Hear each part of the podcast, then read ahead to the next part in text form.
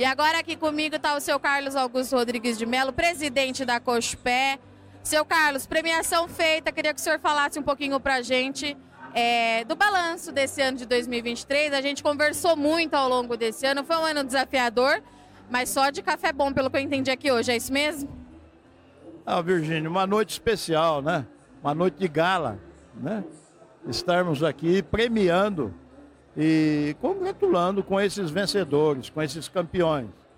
E aqui sempre eu digo, eles representam um número bem maior de produtores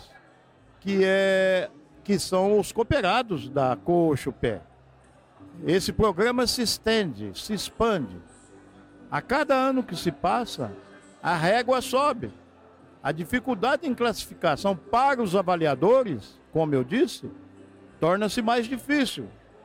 E, ao mesmo tempo, outros companheiros, outros associados se espelham num programa como esse, com um nível de qualidade e, consequentemente, o nível da Cooxupé todo melhor em nível de qualidade. O que é muito importante para nós, como diretores, é atender às demandas de mercado, principalmente de ordem internacional, visto que a Cooxupé hoje participa com mais de 80% no mercado internacional, levar esses cafés de altíssima qualidade. Não somente os da SMC, que é a Casa Nossa de Café Especial, mas também se estende a Cooxupé. E isso, para esse que vos fala aí, é motivo de muita alegria. Você pode ter certeza que eu tenho muito orgulho de uma noite como essa, que é o resultado de um trabalho muito forte, muito dedicado, como eu disse. Seu Carlos, onde que estão os compradores desses cafés de altíssima qualidade? Tem algum mercado que a gente precisa prestar mais atenção? Sim, existe, né? Os mercados têm características diferentes para atender. E nós da Cooxupé, dado a escala, temos esta oportunidade de levar esses cafés ao mundo todo.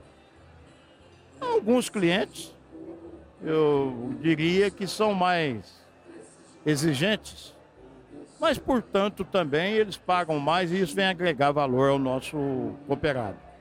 Eu estou me referindo, em especial, um pouco ao Japão, é um mercado que sempre gosta desses cafés, mas também temos compradores nos Estados Unidos, na Alemanha, na Europa toda. E a expansão do café, que não precisa se preocupar, o pessoal sempre vai tomar café e muito café. E a expansão maior hoje de demandas de café são os asiáticos.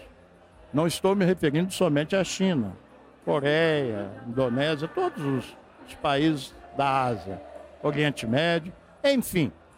O mundo todo vai continuar tomando café. E cada dia com café de altíssima qualidade, como essa que nós estamos oferecendo.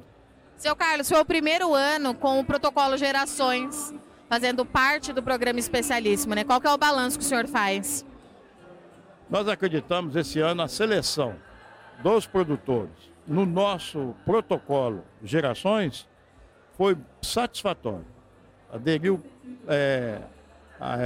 acreditamos que satisfez a nossa expectativa na questão da originação desses cafés. Porém, é lógico que um programa dessa natureza, o Gerações, nós estamos levando ele ao mundo, dando conhecimento a ele. Já iniciamos as nossas vendas com prêmios, mas isso eu acredito que ainda vai um tempo para consolidar o aumento, né, das compras do Gerações. Mas nós acreditamos e estamos convictos que esse café vai fazer diferença no mundo todo. Obrigada, seu Carlos. Para você que acompanha Notícias Agrícolas, estive aqui então com o seu Carlos Augusto, presidente da cooperativa Cooxupé, e já já a gente está de volta.